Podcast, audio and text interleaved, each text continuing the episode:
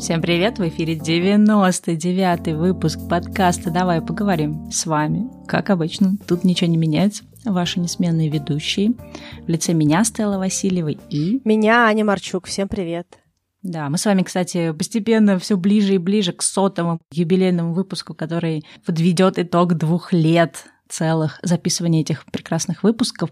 И если вы пропустили в прошлом анонсе, то давай, Аня, еще раз про это расскажем. Мы решили устроить прямой эфир, ака-стрим, ака не знаю что, и, в общем-то, вживую про что-то такое интересное с вами поболтать. Стрим будет на YouTube, на нашем канале. Мы создали специальный канал. Переходите туда, подписывайтесь, чтобы это все не пропустить. Сам эфир пройдет 13 сентября вечером по Москве. Да, это будет 6 вечера по Москве. Посмотрите, какое это время в вашем регионе. Мы в прошлом выпуске несколько разных э, городов тоже отмечали. Для нас это интересная дата, потому что у нас э, в одно и то же время случаются целые два важных события. Первое — это то, что у нас 14 э, сентября публикуется сотый выпуск, а также 18 сентября 2018 года мы запустили наш подкаст, опубликовали первый наш выпуск. И, наверное, где-то числа 14 15 как раз записывали его. вот, поэтому у нас получается два года с момента запуска нашего подкаста и сотый выпуск. И эти две цифры, они для нас очень значимые, и нам очень хотелось разделить их с вами. Именно поэтому мы делаем прямой эфир. А ввиду того, что мы все еще в разных э, часовых поясах, это будет э, онлайн-трансляция. У Стеллы будет раннее-раннее утро, у меня будет в Москве вечер. Мы очень надеемся, что вы подключитесь из разных городов и регионов, из разных стран, и у нас будет возможность с вами немножечко пообщаться, ответить на ваши вопросы, которые будут падать в чатик, узнать немножечко лучше про то, кто вы, из каких городов вы напишите, как давно вы нас слушаете и прочее. Я уже вижу, что ряд слушателей подключились нашему YouTube-каналу, подписывались. Это было очень приятно отследить, когда кто прослушал наш выпуск, потому что буквально через пару часов начали подписываться люди. Поэтому подписывайтесь на наш э, YouTube-канал, с которого будет происходить трансляция. Вся информация будет в описании к этому выпуску, и также она есть в описании к прошлому выпуску. И э, если вы боитесь пропустить, то можно нажать на колокольчик к событию, и тогда YouTube вам тоже напомнит об этом. Да, в общем-то, приходите. Ну что, давай продолжим про нашу тему, которую мы начали в прошлом выпуске. Мы решили поговорить про поиски работы и всякие с этим штуки связанные. Сегодняшний выпуск будет посвящен в основном, наверное, походам по собеседованиям и также составлению резюме, то есть вот этой вот важной части. Да, мы немножко затронули тему того, как искать работу, на чем нужно сфокусироваться, поэтому если вдруг вы не слушали наш предыдущий выпуск, выпуск номер 98, вы можете пойти по ссылке, мы добавим его тоже к выпускам в описании, и э, там мы даем ряд рекомендаций, как можно улучшить поиск работы, как можно увеличить шансы на то, чтобы получить ту работу, которую вы хотите, вне зависимости от того, это будет ваша первая работа, и вы только что закончили университет, либо вы хотите получить какое-то продвижение, промоушен, какую-то лучшую позицию, чем та, которая у вас есть сейчас, или даже если вы меняете индустрию. Да, мне кажется, уже проговорили такую важную мысль в прошлом выпуске. Это был мой личный опыт, что я всегда немножко недооценивала силу резюме. Мы поговорили о том, как важно сделать резюме таким, чтобы, ну, буквально самая главная информация сразу из него выскакивала, да, что когда у человека будет 30 секунд на то, чтобы открыть вообще резюме или глянуть на него, да, чтобы он увидел самое главное. И в этом смысле важно подойти как-то профессионально. Я даже рассказывала про пример, что есть э, люди, которые занимаются тем, что причесывают ваше резюме. То есть точно так же, как вы можете пойти к парикмахеру, который сделает вам прическу, или, не знаю, пойти кому-то еще, кто сделает вам что-то еще, взять татуировку нанесет, точно так же можно пойти, в общем-то, к мастеру по резюме, который э, причешет ваше резюме. И, кстати, я хочу сказать, что в Европе, я не знаю, точнее, не знаю, как в Европе, но здесь в Америке, мне кажется, это такая вполне часто встречающаяся услуга. И также, что здесь тоже часто я видела, ну или, может, мне так показалось, я когда вот, собственно, в прошлом году тоже задумывалась о том, чтобы рассылать свое куда-то резюме, ну, точнее, в принципе, его даже подготовить, я, например, купила шаблон самого резюме на сайте Etsy, то есть там продаются шаблоны для скачивания, и он так прям красиво оформлен, да, там уже есть какие-то блоки, но это, наверное, более актуально, может быть, для тех, кто прям совсем никогда резюме не делал, и также для тех, кто хочет, чтобы резюме выглядело красиво, потому что мне было важно, чтобы оно такое, знаешь, было немножко немножко креативное, то есть не просто такая пустая страница, а чтобы оно тоже отражало мой какой-то такой, не знаю, с одной стороны профессионализм, а с другой стороны такой творческий стиль, поскольку я искала профессию, связанную с созданием контента, да, то есть такой, условно говоря, профессиональный блогер, да, то есть человек, который может прийти в компанию и, например, создавать для них какой-то контент. Вот, поэтому мне была важна творческая часть. И мне кажется, вот это вот э, те вещи, которые, возможно, в поиске работы могут казаться не самыми важными, да, там, заносить денег какому-то человеку, который сделает тебе красивое резюме, это может показаться, ну, немножко излишним, особенно когда ты ищешь работу, у тебя, наверное, может вообще не быть денег, да, если ты находишься между работами. Но на самом деле это как инвестиция во что-то такое, да, что потом э, со временем, в общем-то, окупится в несколько раз. Да, я могу сказать, что разные мои предыдущие резюме я делала либо в Австралийском университете, они мне почищали что-то, какие-то вещи я дорабатывала уже работа в корпорациях, и какие-то мои более старшие коллеги смотрели, давали какие-то рекомендации, свои мысли. Последнее резюме я сделала в конве, просто на сайте, где много разных дизайнов, шаблонов, и выбрал тот, который... А у них есть прям шаблон по резюме? Да, ну я просто забила, и там было Ой, миллион слушай, шаблонов, круто. поэтому я выбрала тот, который... Теперь я пожалею, что я купила.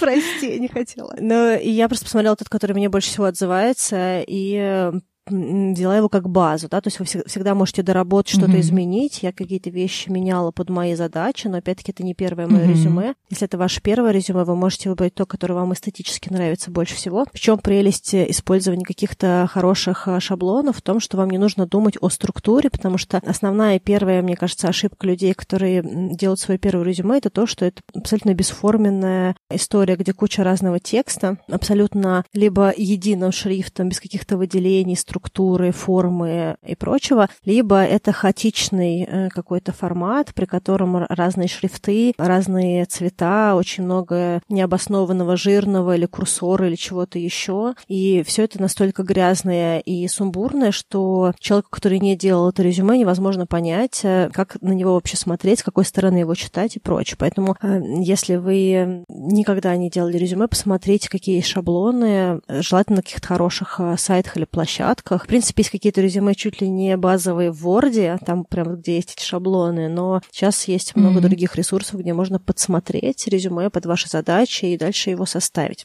Так что первая рекомендация с точки зрения резюме — это четкая структура. Думайте всегда про человека, который будет это все смотреть, и очень важно, чтобы было понятно, кто вы, о чем вы, как с вами связаться, что вы уже умеете делать, где вы работали, чтобы легко можно было увидеть название компании, сколько вы по длительности работаете, и не считать на калькуляторе, сколько это всего времени. А потому что так или иначе, чем дольше вы работаете, тем важнее для многих э, бизнесов компаний вы работаете работаете везде по полгода, или у вас есть какой-то продолжительный опыт работы, и считать никому не охота, поэтому если вы проработали в какой-то компании три года, и вас четыре раза повышали, не заставляйте людей считать эти полгода с этим годом и месяцем и прочее, а просто укажите а, рядом, что вы работали три года, или три с половиной года, или четыре года, или что-то еще, для того, чтобы проще было да. рекрутеру навигировать по вашему резюме. Еще тоже, мне кажется, важный совет, опять же, для меня это тоже был какой-то такой, может быть, не супер очевидный опыт, особенно в самом начале пути, то, что, с одной стороны, да, у тебя есть какое-то базовое резюме, которое ты будешь везде рассылать, с другой стороны, если есть какие-то компании, в которые ты конкретно хочешь пойти работать, имеет смысл затачивать это, соответственно, резюме под них. Что я имею в виду? Понятно, что когда ты, например, идешь на свою первую работу, и тебе хоть куда бы да, попасть, ты можешь рассылать всем базовое резюме, и, в общем-то, всем одинаково. Но если, например, я понимаю, что я хочу пойти, не знаю, в такое-то вот дизайнерское агентство, и я знаю, что они, например, на чем-то конкретном специализируются или работают с какими-то конкретными клиентами, да, для этого мне нужно сделать мой тот самый пресловутый research, да, то есть поузнавать про эту компанию какую-то информацию, или что-то еще я про них такое знаю, да, что отличает их среди других компаний, то здорово посмотреть на свое резюме с точки зрения того, а увидят ли они в этом резюме то, что я прям вот попадаю, да, у нас мэч, э, что мы прям идеально идеально совпадаем. У меня, например, э, даже такая была интересная история, когда я смотрела на всякие разные стартапы, я очень хотела попасть в тот стартап, который называется HipCamp. Э, это как Airbnb только для кемпинга, да, то есть люди отдают свою землю по то, чтобы кто-то приходил к ним и ставил палатку, и все это вот примерно как на Airbnb работает. И я понимала, что они очень сильно заточены вот про кемпинг, да, про, они как бы ориентируются на тех людей, которые любят вот это, то, что называется outdoorsy lifestyle, да, то есть э, стиль жизни, когда ты на природе путешествуешь, всякие роуд-трипы, леса, поля и прочее, прочее. И я даже на своем то ли кавер-леттере, то есть вот это мотивационное письмо, то ли еще где-то, я поменяла свой профиль, у меня была хорошая фотка, где я, в общем-то, прилично выгляжу, но на фоне леса, и я поменяла. То есть я понимала, что это, конечно, например, не супер профессионально, да, ставить фотографию, где я на фоне леса, то есть в обычную компанию я бы такой не отправила. Но э, я понимала, что в случае с этой компанией, с этой конкретной вакансией, поскольку э, была вакансия как раз контент-креатора, то есть я должна была делать видео для них, я понимала, что в принципе это допустимая, да, такая вольность. И это тоже было прикольно, что под них я сделала специальное резюме, где я, соответственно, указала вот эту фотографию. Плюс, э, когда я уже описывала свои какие-то хобби, я уже описала те хобби в большей степени, да, которые как раз бьются с таким вот, э, ну, как сказать, с культурой, да, компании. То есть про то, что я люблю хайкать, да, езжу с палатками, люблю какие-то дикие путешествия и прочие-прочие штуки. Понятно, что если бы я, например, собеседовалась с компанией, которая теки, да, то есть какая-то э, IT-компания, я бы вряд ли там указала три хобби, связанные с поездками в палатках, потому что, ну, это было немножко странно. Зачем? И вот это тоже такой очень интересный подход, когда ты берешь какую-то вакансию, на которую ты хочешь податься, да, и ты думаешь, окей, а чем эта компания отличается, и как я могу в своем резюме какие-то вещи подкорректировать под вот эту конкретную компанию. Да, это очень хороший совет, кастомизировать свое резюме под эм, работодателя, и если, допустим, вы понимаете, что вы немножечко ограничены по времени, у вас нет возможности делать какой-то глубинный research, самый простой способ понять, э, как э, доработать ваше резюме под э, цели и задачи той позиции, на которую вы апплицируетесь, это прочитать внимательно job description, да, то есть вот предложение о работе или описание вакансии, и посмотреть, кого они ищут, именно кандидат, и что человеку нужно делать. Угу. Посмотреть еще раз на ваше резюме и подумать, сможет ли э, человек, э, который будет отсматривать ваше резюме, а мы помним, что это не всегда человек, который делает эту работу, это также часто рекрутер, при том, что это может быть рекрутер компании и человек, который чуть больше погружен в э, те виды деятельности, которые конкретно на этой позиции будут потом совершаться. А это также может быть рекрутер агентства, который меньше знает про компанию и про позицию прямо именно глубоко. Поэтому для того, чтобы этому человеку понять, что вы подходите, ему нужно, чтобы какие-то вещи были очевидно идентичными, да, то есть поэтому, если это ваша какая-то первая работа, или если это работа, которую вы очень сильно хотите, какая-то просто dream job, да, какая-то компания мечты, и у вас нет уверенности, что ваш опыт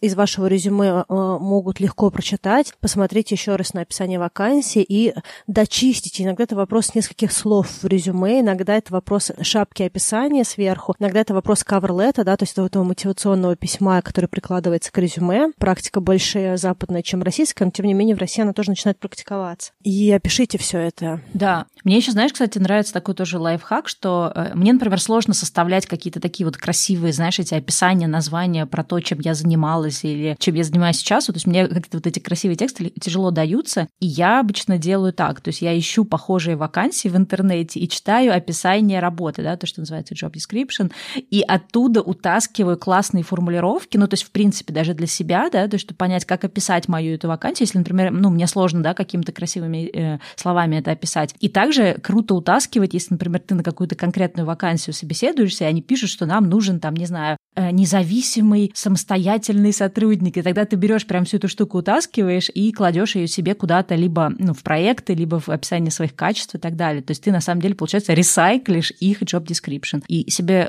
таким образом облегчаешь, в общем-то, работу и также, в общем-то, бьешь э, в цель этой конкретной компании. Это мне напоминает, знаешь, что таблицу чувств, когда ты не можешь назвать свои чувства, и ты смотришь на табличку и думаешь, какое чувство я сейчас испытываю. То же самое. Я знаю, что я делала, но я не знаю, как это описать, поэтому я иду и читаю, как люди это да. формулируют. Да. Мой, наверное, следующий совет будет о том, чтобы упростить людям работу и написать какой-то summary, на английском, в принципе, это так называется, summary или professional summary. Обычно в резюме это идет э, сверху после mm-hmm. шапки с вашим именем, какими-то контактными данными, если у вас вертикальное резюме, потому что часто сейчас еще резюме так делается, что персональные данные идут слева, а справа идет опыт работы, да, то есть какие-то контакты. Если у вас вертикально, то есть у вас сверху имя, фамилия, контакты и прочее, то сразу после этого хорошо сделать шапку summary и для людей прописать, о чем вы. Да, фактически это краткая выжимка вашего опыта. Особенно это хорошо делать, если вы вдруг все еще используете резюме на 4 на 5 страниц. Особенно здорово это сделать людям, у которых такой обширный опыт, потому что объективно никому не интересно читать весь этот массив текста. То, что обычно смотрит человек, который нанимает, особенно если он ограничен во времени, он смотрит название компаний, в которых вы работали, насколько ваши компании пресекаются с уровнем компании, если, допустим, это корпорация, и на каких позициях. А следующая вещь, которую смотрят, э, были ли у вас э, позиции, на которых вы проработали долго, потому что с какого-то момента никому не интересны люди, которые работают по году или по полгода везде. Особенно если мы говорим про крупные корпорации. Это связано с э, несколькими вещами. Во-первых, непонятно, почему человек постоянно меняет работы, либо он не уверен в том, что он хочет делать, либо он не лоялен к компаниям, либо он не очень хороший сотрудник. И вторая вещь, если человек постоянно меняет работу, то он не проходит циклы, что очень важно на целом ряде профессий, да, в маркетинге очень важно, потому что человек, получается, даже ну, не прошел год с бюджетом, э, не прошел год с активностями, и первые полгода фактически человек набирает опыт, и он, конечно, делает что-то на работе, на каком-то своем э, месте, сидит без дела, но, тем не менее, продуктивно и качественно человек может отдавать, как правило, после первого года работы, потому что он уже понял, как э, работает э, этот бизнес, понял цикл, и может уже каким-то образом give back, да, то есть уже каким-то образом показать новый результат, уже понимая цикл. А если человек ни разу не прошел цикла, значит, он, скорее всего, так и не прочувствовал бизнеса. Ну, и многие другие есть причины, почему тоже компании смотрят на человека, который работает долго. Допустим, если вас нанимают через рекрутинговое агентство, то, начиная с какой-то позиции, сотрудник стоит дорого, и нет смысла выплачивать какой-нибудь, допустим, 12-месячный гонорар а, этого сотрудника агентству для того, чтобы потом этот человек ушел через 6 месяцев. Да? То есть много разных нюансов. В общем, моя рекомендация — это а, упростить э, людям э, контакт с вашим резюме и написать э, сверху summary, который показывает ваш опыт. Да, кстати, вот я подумала о том, что когда, опять же, сколько-то там лет назад я обновляла последний раз свое русскоязычное резюме, я не помню, чтобы там были вот эти вот summary, да, то есть какая-то, там, знаю, две строчки, да, описывающих кто ты, что ты. Мне кажется, такого не было. А сейчас, вот, ну, по крайней мере, когда я делала на английском резюме уже здесь, да, в Америке, я обратила внимание, что все это делают. И даже тот же LinkedIn, где, в принципе, все обновляют свой профиль в связи с тем, что это такой основной из способов тоже находить работу. Я помню, когда мне в первый раз нужно было сделать это summary, да, я такая думаю, господи, ну это же не для сканеров. Как можно взять и описать одним словом, кто я, ну, не, не одним словом, одной какой-то фразой, кто я, что я. Но у меня, например, три абзаца. Ну, то есть это не обязательно две строчки. О, боже мой, Аня, это too much.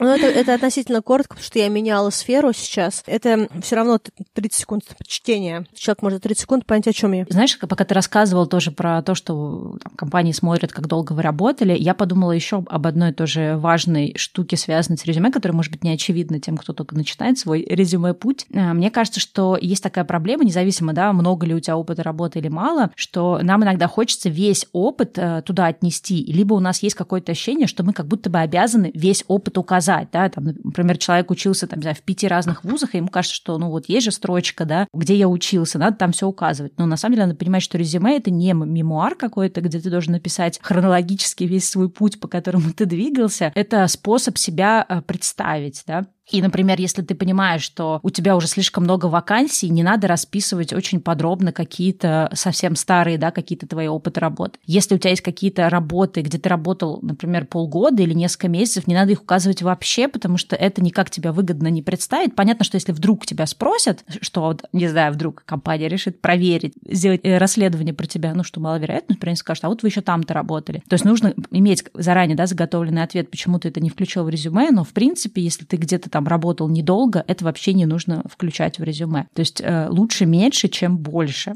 И, в принципе, весь тот опыт, который ты представляешь, да, он должен быть выгодно тебе показывать. То есть если ты, например, поучился в одном вузе, потом его бросил, даже если ты его бросил через 4 года, а потом полностью поменял профессию, можно вообще этот вуз и не указывать, да, чтобы не отвечать на вопрос, почему я бросил. Но опять же, здесь нет каких-то вот правил, да, как делать, потому что все зависит от конкретной ситуации. Если ты, например, поучился, допустим, 3 года в России, а потом уехал учиться в Германию, то можно российский вуз указать, сказать, что да, я вот проучился только три года, а потом решил, да, пойти в банк и уехать учиться в Германию. Но если, например, ты там учился в медицинском, потом перешел на, на пиар и ищешь работу в пиаре, то медицинский указывать совсем не нужно. Ну, то есть это никому не интересно, что ты там делал, почему ты там не доучился. Ну, или ты можешь это указать. Все зависит от цели и задачи той позиции, да. на которую ты претендуешь. Мысль в том, я с ней очень согласна, в том, что резюме — это не подробное описание жизни. Если вы вдруг не укажете какие-то курсы, на которых вы сходили, или язык, который вы учили в школе, еще что-то, что кто-то вам придет и скажет, вы нам соврали. Вы, оказывается, еще учили японский два года. Почему вы это не указали? То есть это не, не такой момент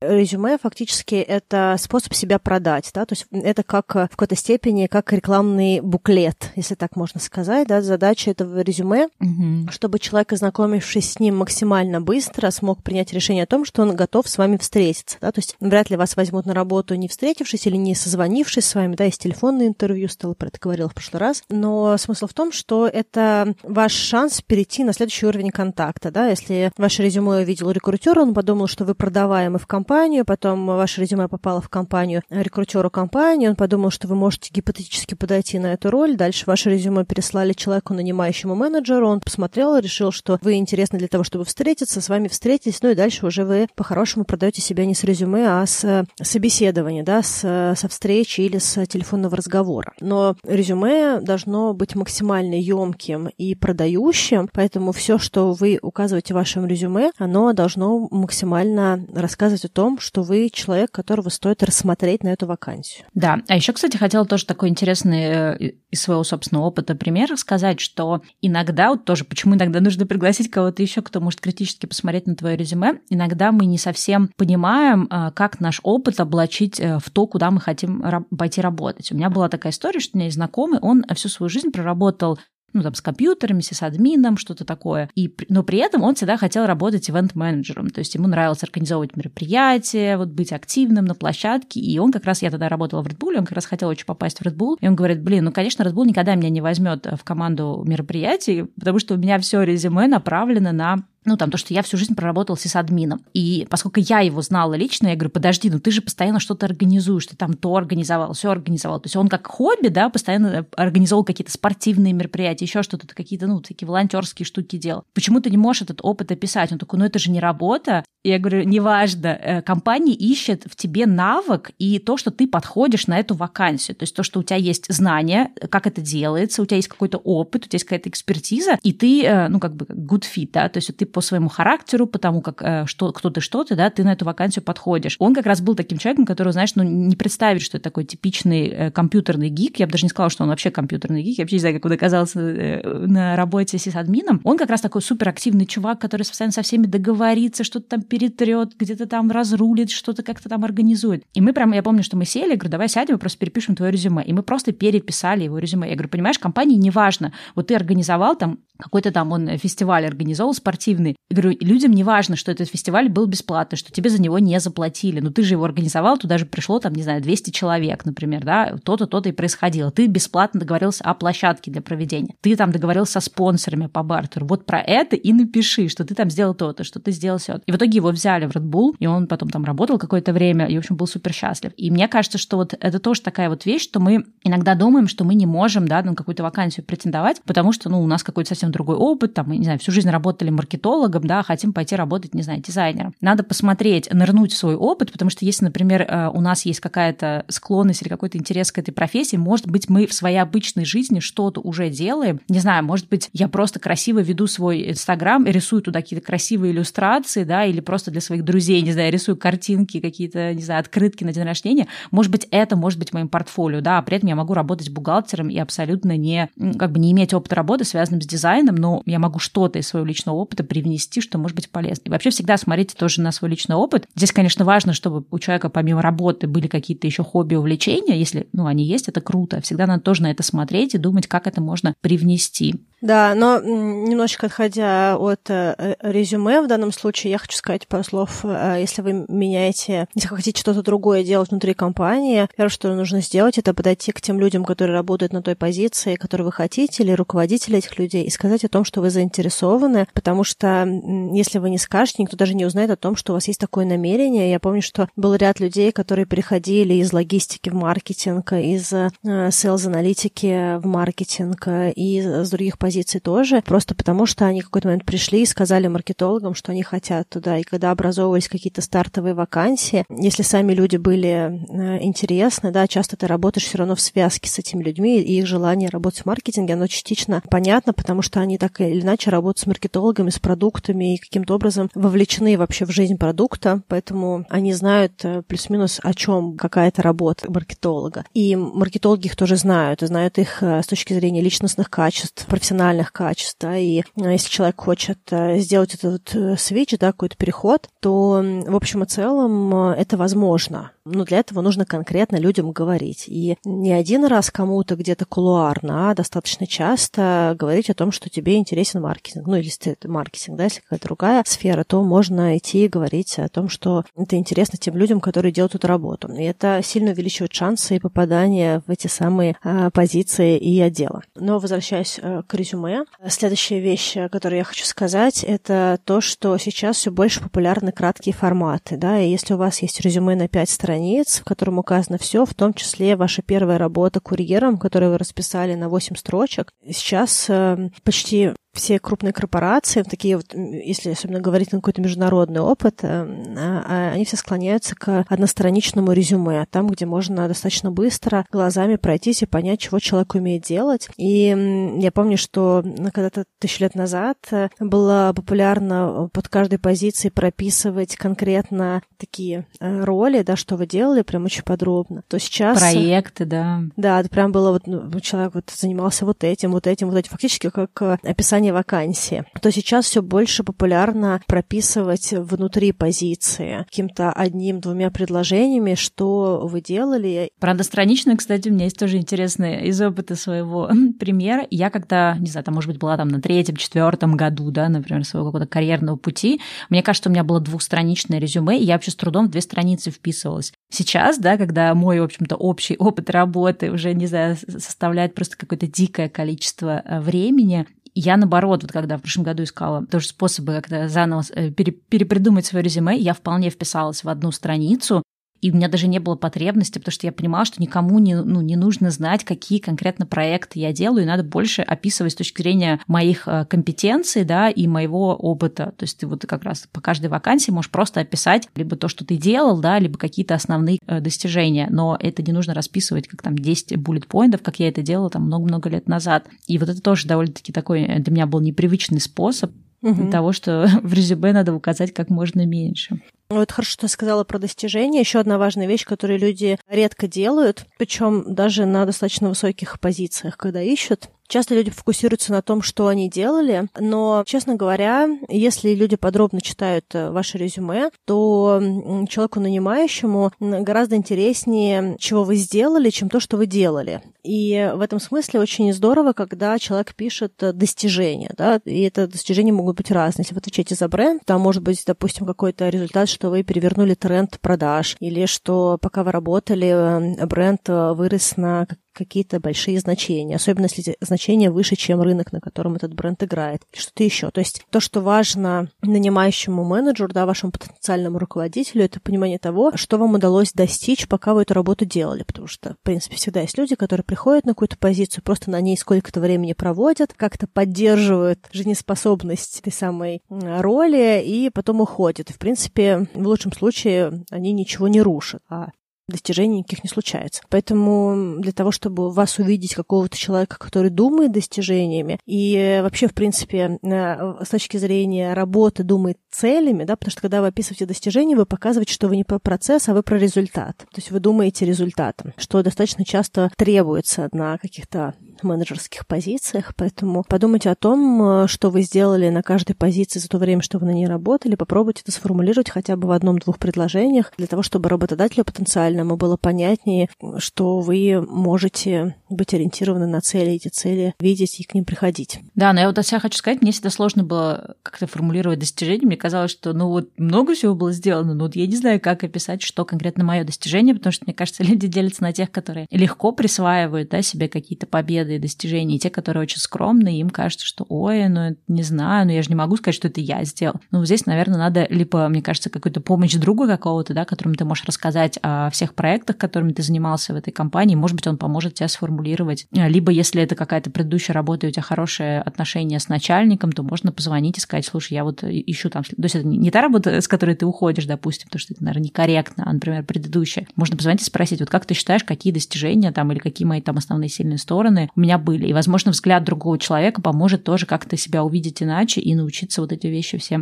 формулировать. А еще, кстати, знаешь, какой момент мы тоже не обсудили? То, что сейчас, наверное, в резюме э, есть отдельным вообще блоком то, э, какие вообще соцсети я веду и как я там представлен. Ну, то есть, во-первых, наверное, надо указывать какие-то соцсети сейчас. Я, кстати, не знаю, какой сейчас этикет на эту тему, потому что, опять же, в мои времена э, никто каких соцсетей особо не вел. И следующий шаг, это вот я помню, я это делала, я ходила по всем своим соцсетям и смотрела, как они будут выглядеть с точки зрения, э, если, например, работодатель решит, да, посмотреть на меня. И, соответственно, тут надо понять, какие, например, там, Инстаграмы или Фейсбук или что-то, что-то нужно закрыть для публичных, э, ну, для публичного просмотра, да, на тот случай, если там очень много личных вещей, и ты, например, понимаешь, что ты как-то там невыгодно представляешься. И я вот, кстати, даже делала, тоже, опять же, то, что я рассказывала до этого, да, что я меняла юзерпик, и я в том числе пошла на LinkedIn, когда я вот э, собеседовалась в этот хипкэмп, я даже пошла на LinkedIn, тоже поменяла э, самую главную картинку на то, как я где-то там в лесу на фоне палаток, чтобы показать, что я прям такой супер-мега фанат вообще аутдора и кемпинга. Ну, то есть мне это, конечно, может быть, никак особо бы не помогло, но я э, прошла и во всех местах оставила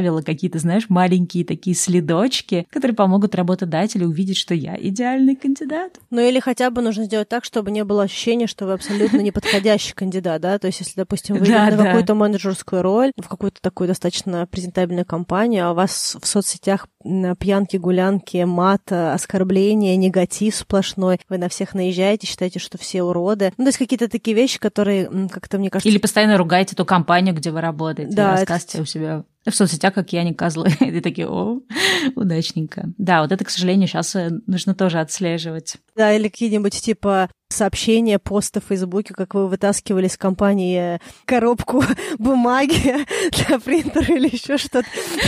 любой, любой другой эм, формат, при котором есть э, риск того, что работодатель не очень захочет эм, вас видеть потенциального кандидата. Я, кстати говоря, не знаю, отсматривают ли рекрутеры соцсети. Мне кажется, что редко отсматривают, честно говоря, просто потому что большой трафик, а, но, возможно, какие-то хай-тек компании. Когда уже финальные стадии интервью. Да. Я еще не знаю, Мне честно кажется, говоря, да. что отсматривают э, security, потому что в крупных корпорациях есть э, security check, и, э, ну, понятно, что там очень много идет какого-то базового формата проверки, но я не знаю, входит ли туда соцсети, но так или иначе, периодически я слышала, что рекомендуют с соцсетями тоже что-то поделать. Ну, как минимум, может быть, их подзакрыть, если вы как-то особенно асоциальны в них, чтобы не пугать потенциального работодателя.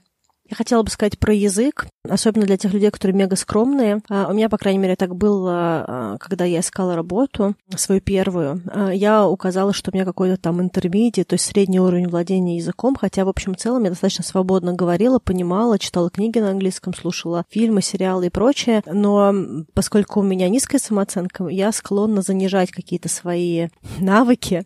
И я помню, что когда я это написала, мне прям открытым текстом сказал рекрутер в агентстве, агентстве, что очень много людей, у которых свободно английский, если вы напишете, что у вас английский среднего уровня, то есть вероятно, что вас отсеет просто по факту знания английского языка. И я тогда через свой внутренний скрип указала, что у меня свободный английский. И, честно говоря, за 12 лет работы в крупных корпорациях мой английский на собеседованиях проверили три раза. И в двух из них я говорила на английском лучше, чем тот человек, который со мной разговаривал.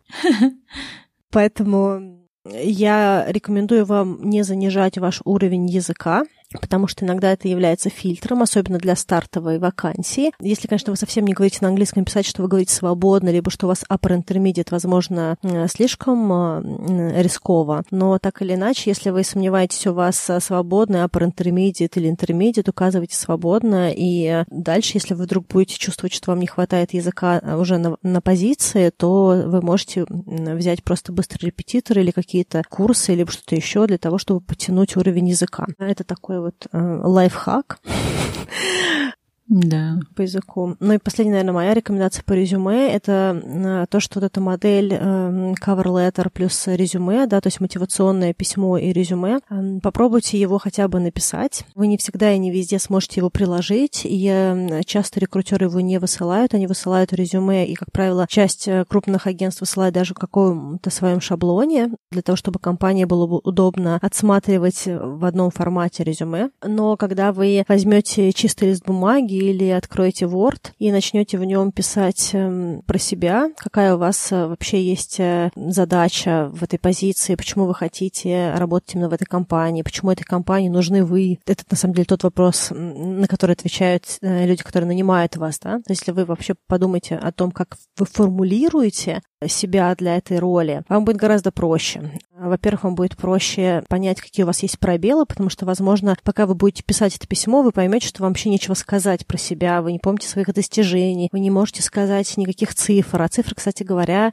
часто спрашиваются в маркетинге особенно, да, то есть если какие-то приросты доли рынка, или какая была доля рынка у вашего продукта, или если вы сейчас все еще работаете, какая сейчас доля рынка, или э, уровень дистрибьюции, или насколько ваш э, бренд продается за год, э, какие там цифры. Если вы не знаете ни одной цифры, то много вопросов к тому, как вы управляете этим, этим бизнесом. И когда вы будете писать это письмо, вам будет э, гораздо проще себя потом э, презентовать на собеседовании, потому что у вас будет ответ на часть вопросов, которые вам могут задать. И самое главное, вы сможете показать вашу мотивацию, не смотря в небо, да, то есть не, не придумывая вашу мотивацию, потому что вы ее уже сформулировали в этом самом cover letter. Да, слушай, ну давай постепенно переходить э, к собеседованиям тоже у нас. Даже это важный довольно-таки вопрос для нас. И мне кажется, если вот да, сделать как раз переходик, мостик из э, резюме, важно достаточно, чтобы все, что вы пишете в резюме, вы были в состоянии это объяснить, или как минимум э, у вас все это имело логику, да, имело свое какое-то место. То есть если вы указываете какую-то вакансию или какое-то достижение, да, вот то, что ты говорил, там, нужно помнить какие-то конкретные цифры, да, если вас расспросят, окей, вот вы написали, что вы увеличили долю рынка, а как вы это сделали, да, а что вы конкретно делали. То есть это как раз уже мостик того, что могут спросить на резюме. Имеет смысл прям критично э, поглядеть на свое собственное резюме и понять, про что тебя могут спросить, да, то есть какие вопросы могут быть. Это, наверное, сложно делать в первом ну, когда ты такой первые свои резюме составляешь, то, что ты, если не был на собеседованиях, ты, слава себе представляешь, что, про что вообще говорят. Но мне кажется, важно каждый раз вот э, учиться такому критическому взгляду на свой собственный, в общем-то, продукт в виде своего резюме. А второе, то, что я хотела сказать про вообще сами вот эти собеседования, что понятно, наверное, всем, что к ним надо готовиться, вопрос, как это делать. Мне кажется, то, про что э, многие не думают, это то, что э, какие-то вопросы, которые задаются на резюме, особенно когда ты еще только начинающий, ходишь на самые первые, ты заметишь, что вопросы одни и те же, и на самом деле надо заранее просто подготовить те вопросы, которые задают часто. Да? Вот этот пресловутый вопрос, как вы себя видите через пять лет, про который мы делали выпуск. Вопрос про то, там, а, а что было вашим главным достижением, а почему вы ушли с этой работы, а почему вы поменяли сферу, а как вы сделали тот и тот. Это те вещи, которые ну, всегда задают. Да? Там вопрос про сильные стороны, а что ваши слабые стороны. И вот тут, э, мне кажется, важно понимать, что собеседование не должно быть каким-то экспромтом, да, импровизацией. Это определенная, не знаю, как ваша бизнес-презентация. Представьте, что если бы у вас была, был бы свой бизнес, да, и вы пошли бы к инвестору за деньгами, вряд ли бы вы пришли бы вот такие вот неподготовленные и про себя бы рассказывали. Скорее всего, у вас была бы написана презентация, и вы бы даже, возможно, ее порепетировали, если это очень важный инвестор. То же самое, мне кажется, абсолютно с собеседованием, то есть нужно выписать эти все вопросы. Наверняка, если вы погуглите, какие вопросы чаще всего задают на собеседовании, вы найдете эту информацию либо в Гугле, либо на YouTube, либо где-то еще, и прям э, подготовиться, или, например, если ты совсем не понимаешь, что лучше про это говорить, поискать, а что говорят другие люди, да, и посмотреть, как это применим к тебе, к себе, и это прям надо заучить и, не знаю, перед зеркалом на эти вопросы отвечать. Особенно, наверное, это касается людей таких более-менее стеснительных или, там, не знаю, интровертов или кому-то, кому, да, как всегда сложно с незнакомыми людьми общаться. Вот я, например, сейчас про себя говорю. И я поняла, что мне нужно прям не просто даже примерно понимать, что я отвечу на вопрос про сильные стороны, мне нужно прям написать себе сценарий этого ответа и заучить его. И в таком случае, когда меня спросят на резюме, я не буду мямлить, я не буду там, ой, ну, ну есть, ну это, конечно, не очень такая сильная сторона, но она все-таки сильная. Э, ну хотя нет, давайте вот про другую расскажу. Вот этого всего не будет, да, когда у вас заученный, ну не то, что заученный текст, но какой-то четко понятный для вас э, контент, который вы будете выдавать на собеседовании. Это, мне кажется, то, что многие не делают, особенно начинающие соискатели. Ну да, и тут важно даже, может быть, не, не, не только не столько это зазубрить, э, потому что зубрежка тоже немножечко раздражает на собеседовании и для многих людей часто видна. Важно понять, что вы вообще на это все готовы сказать. Да?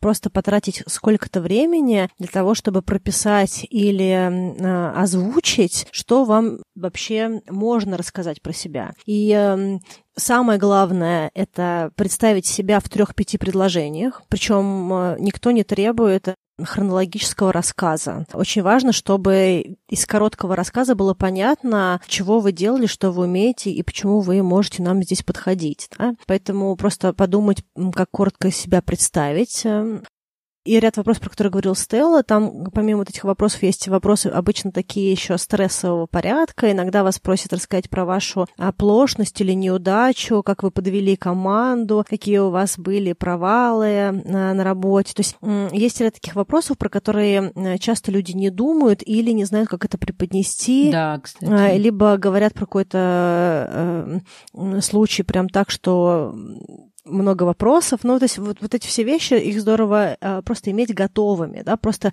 себе их озвучить. Чтобы тебя не застали врасплох. Да, ну, если вы часто ходите на собеседование, да, мы тоже про это говорили в прошлом выпуске, что ходите как можно на, на большее количество собеседований, потому что вы увидите все эти вопросы, вы успеете облажаться по разным вопросам на разных собеседованиях, это чуть-чуть упростит ваши следующие походы, потому что вы увидите, что э, вы уже ответили неверно, у вас есть новый ответ, и вам гораздо проще его дать, да, или как, каким-то таким образом. К чему я реально советую готовиться, это если вы не уверены в своем английском, и вы написали, к примеру, что у вас английский свободный или что-то еще, потратьте время для того, чтобы, отложив резюме в сторону, рассказать про себя на английском, э, хотя бы там 3, 5, 7 минут рассказывать про свой опыт, э, про какие-то свои качества, про то, что вы сделали э, на рабочем месте и прочее, потому что обычно на английский переходят спонтанно, и, в принципе, этот элемент неожиданности может вас выбросить, а если вы еще при этом никак не готовы к этому, то это может быть таким неприятным сюрпризом. Поэтому это я прямо отдельно рекомендую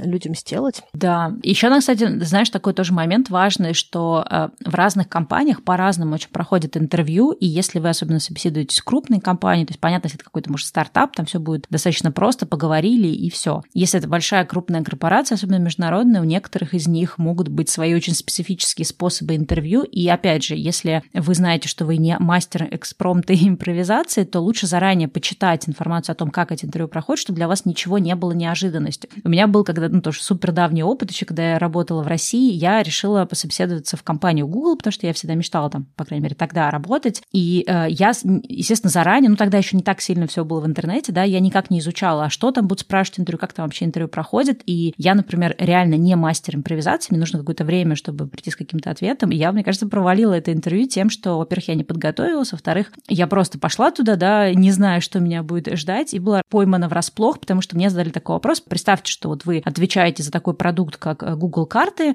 и вам нужно сделать э, бесплатную рекламу этому продукту. Там придумайте целую вот рекламную кампанию, как вы будете бесплатно этот продукт продвигать. И поскольку я не знала, что вообще так будут спрашивать, и я такая... Э, и я помню, что у меня просто был ступор, то есть я даже не могла ничего придумать просто от того, что я такая сидела и думаю, господи, Стелла, Стелла, почему ты не прочитала заранее, что это так будет? Стелла, что это такое? И я, ну, сидела и переживала большую часть времени, которую мне дали на то, чтобы составить этот план. То есть это нужно было прям там же на собеседовании его предоставить. И я потом что-то мямлила совершенно невнятное. Хотя на самом деле все эти вещи можно найти в интернете о том, как проходят э, какие-то собеседования. Вот мы с тобой упоминали в прошлом выпуске такой сервис да, американский, как Glassdoor. Там прям люди пишут, какие вопросы задаются на собеседовании. То есть особенно если это какие-то специфические вопросы, как засунуть слона в холодильник, то там обязательно напишешь, что этот вопрос каждый раз задают. Подумайте да, о том, как вы можете забавно на этот вопрос ответить. То же самое касается каких-то других областей, даже фриланса, да, например, я работаю на таком сайте, как Upwork, и там часто тоже, чтобы попасть на какой-то какой проект, там задаются дурацкие вопросы. И я тоже раньше думала, господи, как же на них отвечать, как, какую красивую формулировку. И потом я погуглила, что люди отвечают на эти вопросы, и просто переработала эти формулировки под себя, и уже в будущем их э, копипастом, ну там, обновляя какие-то детали, которые касались вакансии, я копировала. Поэтому вот этот момент э, того, что нужно найти, какие вопросы задают, поискать, что люди на это отвечают, и потом составить свой красивый ответ заранее, это, мне кажется, очень важная часть собеседования. Но вот мне кажется, такие хитрые вопросы. Самое важное, что э, нужно учиться делать, это нужно спокойно на это реагировать с такой игровой реакцией, что ли, да, то есть каким-то игровым форматом, потому что э, то, что в этот момент спрашивают, это то, что вы не теряетесь в решении, да. Понятно, что у вас может быть красивая история, некрасивая история, у вас получится что-то придумать этакое или не получится, но если вы совсем пали в тоску, и вам вообще нечего ответить, то это для работодателя хуже, чем если вы какую-то ерунду сморозили, потому что, по крайней мере, видно, что вы попытались. Многое на собеседовании это какой-то человеческий контакт, понимание, что человек тебя слышит, он может тебе ответить, он думает вслух. У меня такое было, кстати говоря, на одном из первых э, моих э, собеседований, как раз в Лореаль, когда маркетинг-директор меня спросила, а я ничего вообще не знала, она меня спросила, как вы считаете, сколько в России продается шампуней? Я говорю, я даже приблизительно не представляю. Она говорит, ну как бы вы думали? И я просто ей э, начала думать вслух. И серии, ну вот в России живет э, столько-то человек. А, наверное, столько-то этих женщин, столько-то мужчин. Ну, и дальше вот я начала рассказывать, как бы я бы думала бы, как бы я считала бы. И я не знаю, насколько та цифра, к которой я пришла, она хотя бы приблизительно бьется с рынком шампуней в России, но она увидела, что у меня есть какой-то подход. Да? То есть, что я в состоянии э, как-то к этой задаче подойти и что-то на это ответить. Да? Вот это то, что важно. Важно, чтобы вы показали процесс ваших размышлений, показали себя фактически. Да? Никто не ожидает, что вы придете с какой-то золотой звездой. Но я вообще человек, который супер плохо ко всему готовится, мега лениво и редко это делаю. Я экстраверт, поэтому какие-то задачки из серии «Расскажите, как вы продавали бы Google карты», они как раз меня заряжают, но есть ряд вещей, которые меня вгоняют тоже в ступор. Для меня, допустим, это какая-то агрессия. О, да. Стрессовое интервью я ненавижу. А, да, да. То есть, э, если все, что направлено на фантазии, на подумать, на логику, меня абсолютно завораживает, я готова часами быть на этих собеседованиях. Вот то, что меня очень сильно тормозит, это стресс. А, собеседование на первых моих порах меня всегда пугало, когда в комнате было больше одного человека. То есть, когда я была совсем джуниором или а, с ассистента пыталась найти работу в маркетинге или что-то еще. Если было больше двух людей, мне казалось, что я потеряна, что я не знаю, на кого, условно говоря, работать, то есть как мне смотреть, как бы, какую реакцию ловить, э, и не могла абсолютно расслабиться, хотя фактически в этом нет ничего такого ужасного, просто есть два других человека. И в этом смысле, наверное, моя рекомендация на собеседованиях — это всегда думать о том, что вот эти люди, которые э, сидят вместе с вами за одним столом, они не какие-то церберы, не какие-то ужасные просто звери, которых задача вас завалить, сделать так, чтобы вы не прошли собеседование. Это люди, которые, скорее всего, смотрят уже сорокового кандидата, и все, что они хотят, чтобы они наконец увидели кого-то адекватного, кем они могут закрыть эту вакансию. Особенно э, сейчас, когда в рынке очень часто в крупных корпорациях бывает хайер фриза, то есть периодически замораживается позиция, а у тебя работы э, круглосуточный формат, и тебе не хватает людей, которые эту работу будут делать. Поэтому, если вы приходите на собеседование, даже если вы не подготовились, э, если у вас нет ответа на каверзные вопросы, если вы не можете про себя прям супер круто рассказать, просто будьте людьми и разговаривайте с другими людьми, как тоже с хорошими людьми. И это сильно увеличивает ваши шансы шансы, даже если вообще никак не готовы, э, выстроить какие-то взаимоотношения и показать себя, показать, что вы стоящий кандидат, потому что часто люди выбирают людей, э, а не опыт. Э, людям всегда кажется, что опыт это самое важное. Именно по опыту вас будут судить. Нет, вас будут судить по тому, насколько вы бьетесь, по психотипу, по реакциям, по адекватности, по многим другим вещам с тем человеком, который вас нанимает, и с теми людьми, которые с вами будут работать в команде. И если э, у вас немножечко не хватает опыта, но вы отзываетесь у человека, у вас гораздо больше шансов получить эту вакансию, эту работу, чем у человека, который супер подготовлен, который на все вопросы идеально отвечает отвечает, который э, имеет класснейшее резюме, но он абсолютно не в контакте. Да? То есть он пришел, он разговаривает сухо, он не реагирует на какие-то ваши эмоциональные э, вещи или наоборот реагирует негативно, если вы, допустим, как-то улыбнулись, посмеялись, он на вас посмотрел или там глаза как-то попробовал закатать или еще какие-то вещи. То есть если вы видите, что человек не бьется с вами по реакции, то вы, скорее всего, не, можете не выбрать этого кандидата. Да.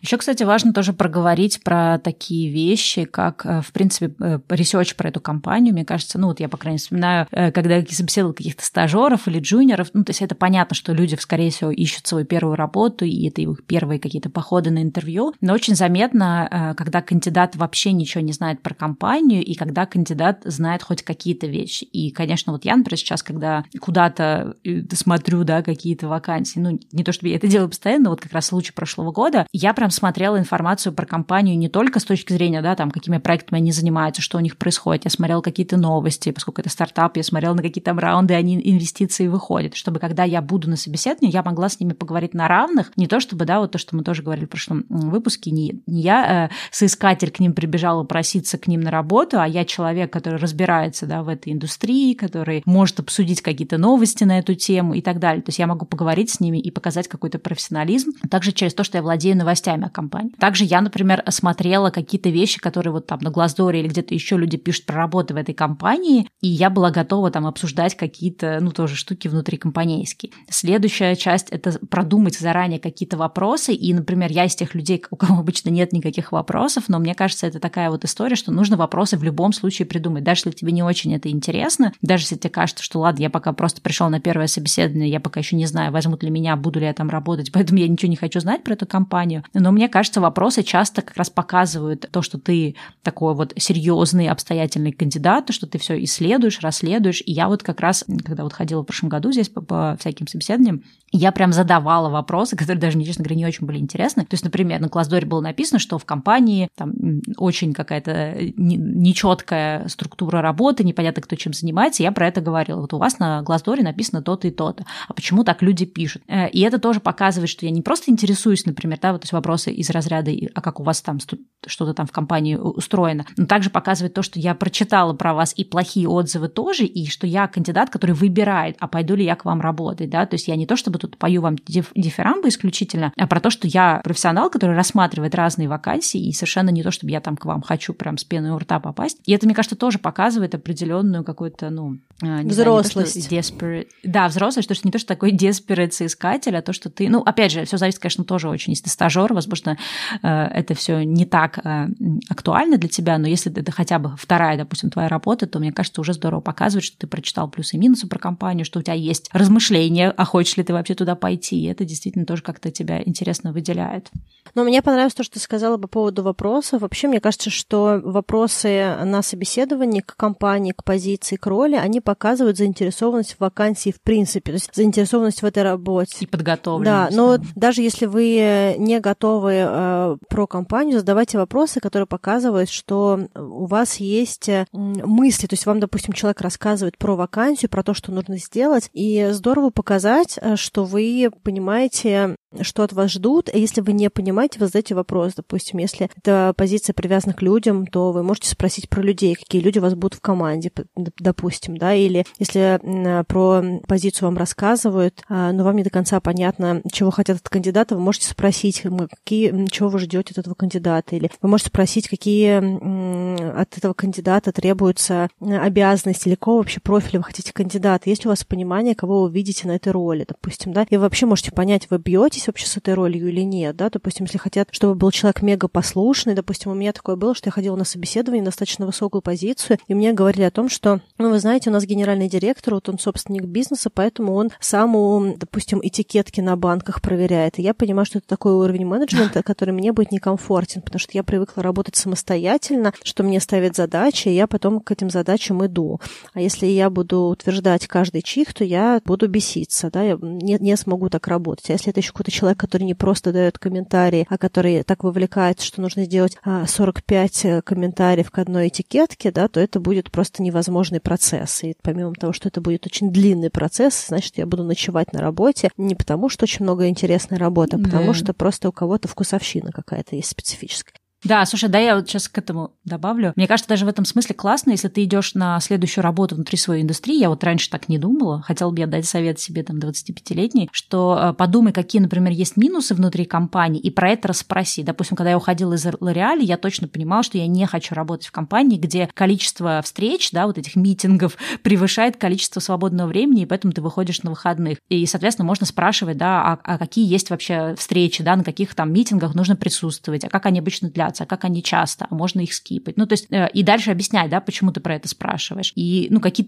понятно, что это надо делать все очень тактично и аккуратно, да, чтобы это не выглядело, что ты какой-то тревожный кандидат, но, тем не менее, продумать, какие вещи тебя бесят в конкретной компании, в конкретной индустрии, в конкретной вакансии, и попробовать поискать ту работу, где эти вещи будут отсутствовать. И хотя может показаться, что да везде одинаковая ерунда, на самом деле нет. Я помню, когда я ушла как раз из Лореаля в Рэкет Бенкизер, и это была просто компания мечты по сравнению с Лореалем, потому что там вообще не было никаких вот этих ненужных встреч, и, и поэтому все люди уходили с работы вовремя в 6 вечера, а они сидели до 8-9. Ну да, либо вы можете сами сказать, что для вас комфортно, что некомфортно, и позволить э, работодателю решить, насколько вы подходите или нет. Если у вас нет такого чувства ущемленного эго, мне кажется, что тут очень важно, чтобы все были более-менее в одинаковом поле. То есть, допустим, если вы знаете по себе точно, что вы человек, который приходит вовремя и уходит вовремя, или что вы не выходите на выходных, или что вы не готовы к командировкам, вы можете про это рассказать. То есть, когда вам, вы будете что-то рассказывать, или потом у вас будет такой small talk или какой-то блок вопросов и ответов, вы можете немножечко рассказать, или можете спросить, допустим,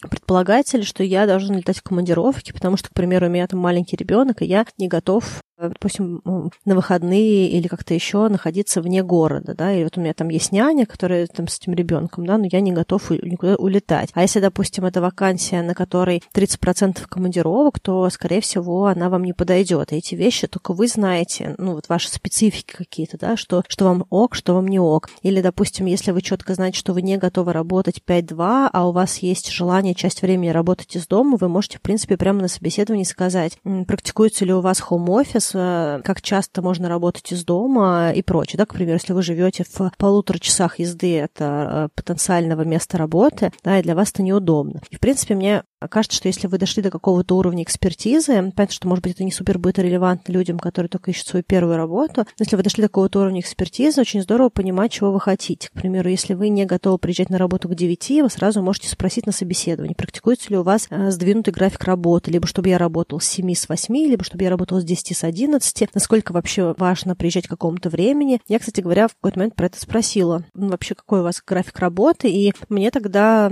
работодатель сказал, что, в принципе, принципе, мне все равно, во сколько человек приезжает и уезжает, мне главное, чтобы работа была сделана, да, то есть, ну, ну в пределах разумного, понятно, да, но, но и для меня это тоже было определенным фактором принятия решений, потому что я не очень пунктуальный человек, и мне свойственно опаздывать, и я просто знаю, что если какой-то человек будет очень сильно фиксироваться на времени, вот есть такие люди, которым очень важно, чтобы вся их команда в 9 утра уже сидела на рабочих местах. Я просто знаю, что, ну, такие, ну, это не хорошо и не плохо. Просто... Я знаю, это страшные люди люди. Но у разных людей есть ну, какие-то разные ориентиры. Вот для меня э, это не ценность. И она не была для меня ценностью, она не была ценностью с точки зрения отношения к своей команде. Да? То есть мне, мне самое важное было, чтобы они делали то, что э, перед ними стоит как задача. Да? А приедут они в 8 или в 10, для меня было не очень сильно важно. Или если они там вообще могут там, из дома поработать какие-то дни, да, если работа делается, я вижу, что там ничего не сбито, пусть они работают как им удобно. Главное, чтобы они дошли до цели. Для кого-то вот именно важно, кому-то важно вот эта вот формальная часть или какая-то пунктуальность. Ну, поэтому люди, которые прям очень на эту тему фиксируются, я просто знаю, что нам будет сложно работать, потому что я буду постоянно их раздражать, а они будут раздражать меня, я буду все время в стрессе. Если я уже в 9.02 э, не могу найти парковку, я буду переживать. Поэтому говорите на собеседовании, вообще обсуждайте нюансы, которые для вас важны. Мне кажется, что это очень здорово. И лучше на собеседовании, чтобы люди поняли, что вы друг другу не подходите, чем э, потом выйти на работу, особенно уйти с какой-то хорошей, адекватной работы в какую-то потенциально новую работу, из нее уйти через месяц, потому что просто ну, не задали какие-то два-три вопроса на собеседование. Да, я еще, знаешь, хотела сюда добавить то, что, мне кажется, часто людям кажется, что если я буду каким-то таким неудобным кандидатом, я никогда не найду работу. И это на самом деле очень мешающая стратегия. И люди не понимают, что когда кандидат, ну не то, что он такой, знаешь, борзый и дерзкий, а то, что ты видишь, что у человека есть свои четкие принципы, есть четкое понимание, э, чего он хочет, да, какую он вакансию ищет. У работодателя, ну, по крайней мере, у нормального профессионального, не будет э, к тебе негатива. То есть, если ты четко прокладываешь вот эти самые да, границы и говоришь о том, что вот я там не собираюсь работать по выходным, понятно, что ты выбираешь корректно для этого формировки, это не значит, что, ой, ты, ты таким образом отпугнешь какого-то работодателя и никогда не найдешь работу. Наоборот, я замечала, что когда ты наиболее как-то знаешь, ну не то, что пофигистично относишься к тому, а, возьмут тебя или нет, то есть ты наоборот, э, ты как будто выбираешь, то есть ты демонстрируешь всем тем, что, ребята, я еще не решил, хочу ли я у вас работать. Э, если компания хочет тебя, да, то ты при этом не то, чтобы готов браться все что угодно, тебе потом гораздо проще негашиировать и зарплату, и какие-то условия, и время выхода. Я помню, что, знаешь, мне казалось раньше, что вот если я буду ходить на собеседование, если я скажу на работе, что э, я не готова выходить сразу, да, я хочу взять ну, хотя бы там две недели отпуска между работами, никто не будет меня ждать, никто не будет там что-то, что-то. И я помню, что у меня был какой-то момент, когда я уходила в другую компанию, я настолько устала от предыдущей компании, что мне, честно говоря, было все равно, возьмут меня на следующую или нет, мне просто нужен был этот отпуск. И я сразу же на собеседовании сказала, что смотрите, ну, когда мы уже стало понятно, да, что они во мне заинтересованы,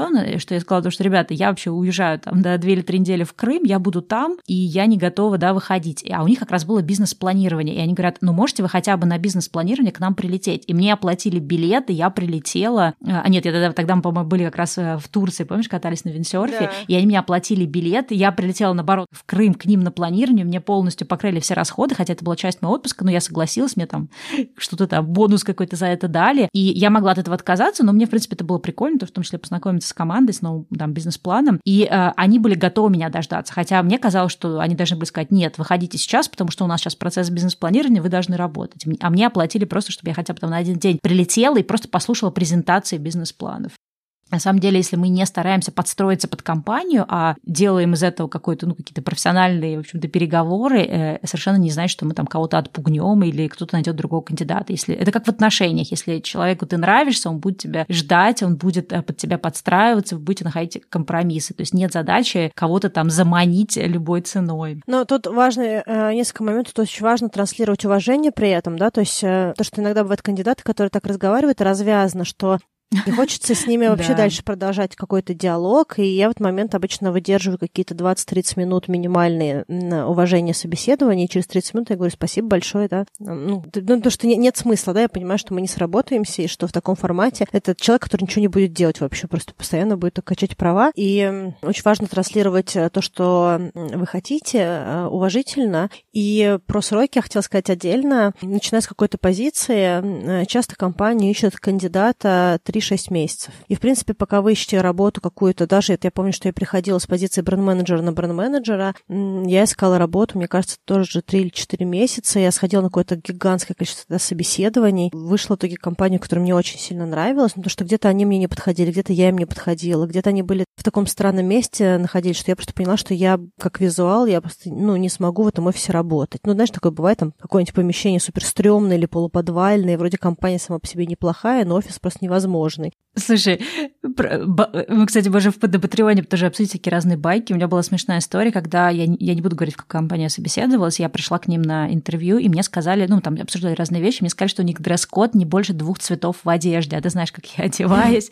Я такая... А причем эти цвета не должны быть каким-то полярно разными, да, то есть у тебя может быть, например, низ темно-синий, а верх э, светло-синий, но это не может быть оранжевый и там, не знаю, зеленый. Я такая, ой, боюсь, что мы с вами не подружимся, если у вас так все серьезно. Про это речь, да, что иногда бывают какие-то вещи, которые ты понимаешь, что это не матч. И я помню, что ну, вот вообще, в принципе, все мои переходы, они занимали какое-то время. И это к чему? К тому, что когда речь заходит о кандидате, если человек нашел кандидата, вообще компания нашла кандидата, конечно, есть риск, что он в итоге откажется выходить, но глобально подождать месяц не проблема, потому что, в принципе, кандидат уже найден, и дальше просто этот месяц пролетит незаметно. Поэтому, если вы чувствуете, что вы хотите конкретных э, вещей, просто нужно их озвучить. И то же самое касается разных штук в процессе. Допустим, если вы собеседуетесь в сентябре, а вы знаете, что у вас уже сейчас есть э, запланированный отпуск с 1 декабря, то я вообще рекомендую об этом сказать на собеседовании или в момент подписания,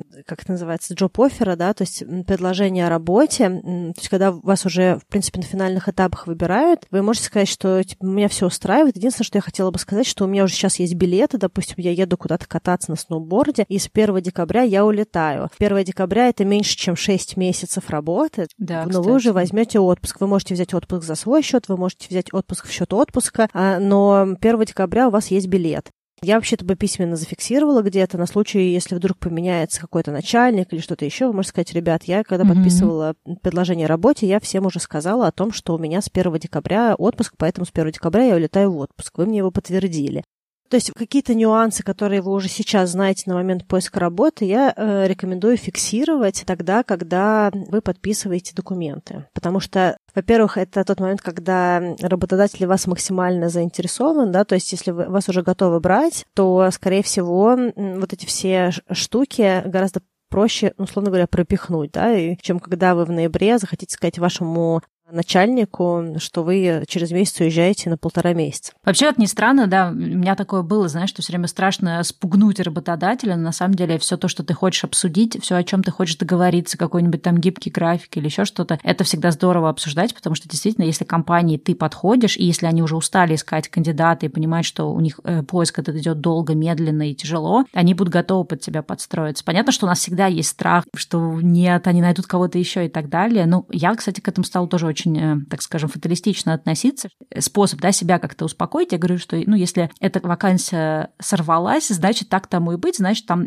в ней наверняка что-нибудь было бы плохое, что мне не понравилось. Возможно, меня а вселенная уберегла от каких-то больших проблем. Понятно, что это такой странный способ, который будет э, не близок некоторым так думать, но мне такой способ помогает как-то, знаешь, спокойно отпускать те вакансии, которые по каким-то причинам со мной не случились. И, кстати, ну вот оглядываясь назад, да, на свой очень многолетний опыт э, и работы, и там смены профессии, я понимаю, что вот э, даже если в моменте мне казалось, о боги, вот тот же Google, да, мне казалось, о боги, почему они меня не взяли, это была бы компания мечты, сейчас я глядя на это, думаю, господи, слава богу, что они меня не взяли, потому что, возможно, моя жизнь бы не была бы такой, какой она стала. Понятно, что если, допустим, вы хотите работать два дня в неделю, а компания работает по принципу 5-2, а, вы не сможете это пропихнуть, даже если вас очень сильно хотят. Но, допустим, если вы хотели бы один-два дня в неделю работать из дома по какой-то причине, и вы, в принципе, работаете тот же режим, который нужен, эти часы, которые нужны, и вы также ориентируетесь на результат, то компания, в принципе, может пойти вам навстречу, да? особенно если вы где-то там живете супер далеко, и вам два с половиной часа ехать до этого офиса, особенно если офис тоже находится далеко. К примеру, вы живете в Красногорске, в Москве, да, а офис где-нибудь в Ступино. Вам нужно проехать, в принципе, всю Москву насквозь, либо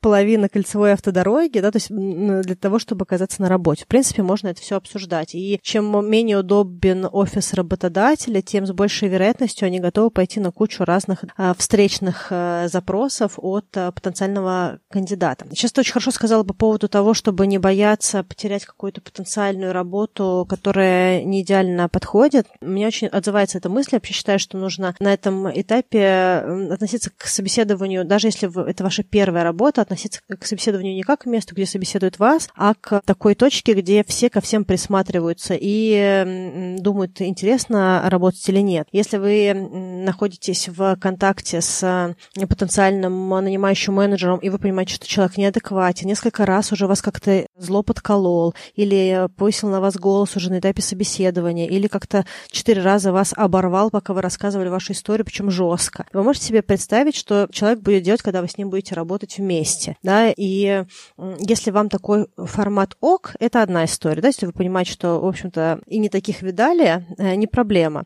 Но если вы понимаете, что каждый раз, когда человек вас обрывает, вам хочется либо плакать, либо кричать, либо сказать «заткнись» или что-нибудь еще, скорее всего, вы не сможете работать с этим человеком, а, а э, когда вас э, этот сотрудник получит в подчиненные, то, скорее всего, он еще меньше будет сдерживаться. Поэтому об этом нужно очень хорошо думать. И не бояться какую-то вот эту вот э, работу потерять. Я знаю, что очень популярное мнение о том, что нужно подготовиться и быть каким-то правильным клерком на собеседовании, но вот, честно говоря, моя рекомендация быть собой на собеседовании. Здорово, конечно, подготовиться в плане того, как себя представить, и чтобы меньше волноваться, чтобы переживать на собеседовании, но я очень рекомендую не быть э, каким-то другим человеком, потому что вы не слишком долго сможете, скорее всего, притворяться на работе, если вы совсем не попадете, или если, допустим, вы пришли на собеседование в супер некомфортной для вас одежде, какой-нибудь костюм тройка, хотя вы на самом деле носите джинсы и рубашку или джинсы и футболку, то вам будет очень некомфортно даже на собеседовании. А если это регулярный дресс-код компании, да, вы ходите в какую-нибудь, к примеру, инвестиционную компанию, вроде как это очень классный работодатель, есть вероятность, что вы просто там не сможете работать по разным причинам. В общем, мне кажется, что нужно помнить а, о том, что когда вы находитесь на этапе поиска работы, не только выбирают вас, но и выбираете вы, и это вещь, про которую люди очень часто забывают. Да. Ну что, я я думаю, что на этой прекрасной ноте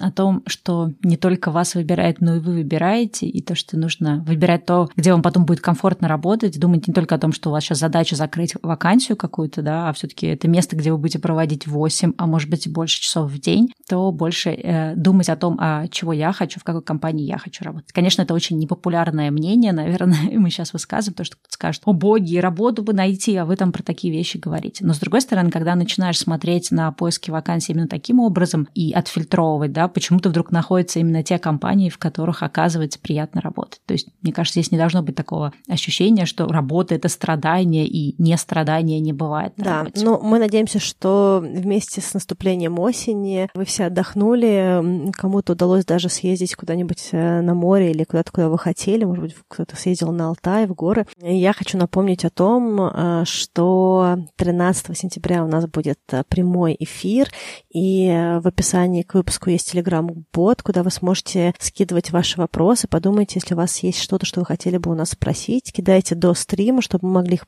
прочитать и, может быть, даже немножечко подготовиться. Конечно же, в прямом эфире вы также сможете задавать вопросы в чатике, но мы, возможно, не сможем ответить всем. Те вопросы, которые мы получим заранее, с большей вероятностью мы сможем озвучить и разобрать, и поговорить с вами об этом. Я всем желаю отличного поиска работы, чтобы вам нравилась ваша работа, и то, что вы нашли, действительно отвечало вашим запросам и вашим желаниям. Да, ну что, до встречи на прямом эфире. Пока-пока. Пока. -пока. Пока.